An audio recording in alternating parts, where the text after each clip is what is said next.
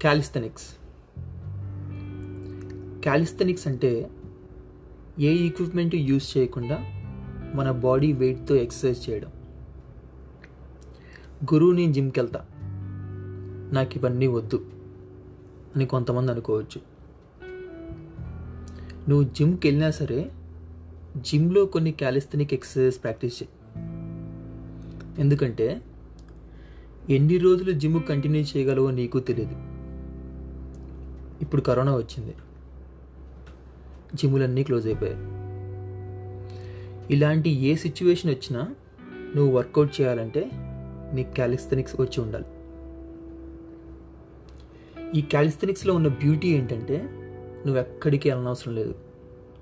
ఇంట్లోనే ఉండి వర్కౌట్ చేయొచ్చు. No gym no subscription fee no monthly payment. Happy కదా? Pullups pushups jumping jacks plank ఇవన్నీ కూడా క్యాలిస్థెనిక్స్ కిందకి వస్తాయి. బ్రో నేను మస్కులర్ బాడీ బిల్డ్ చేద్దాం అనుకుంటున్నా. ఇవన్నీ ఏం సరిపోతాయి అని కొంతమంది అనొచ్చు.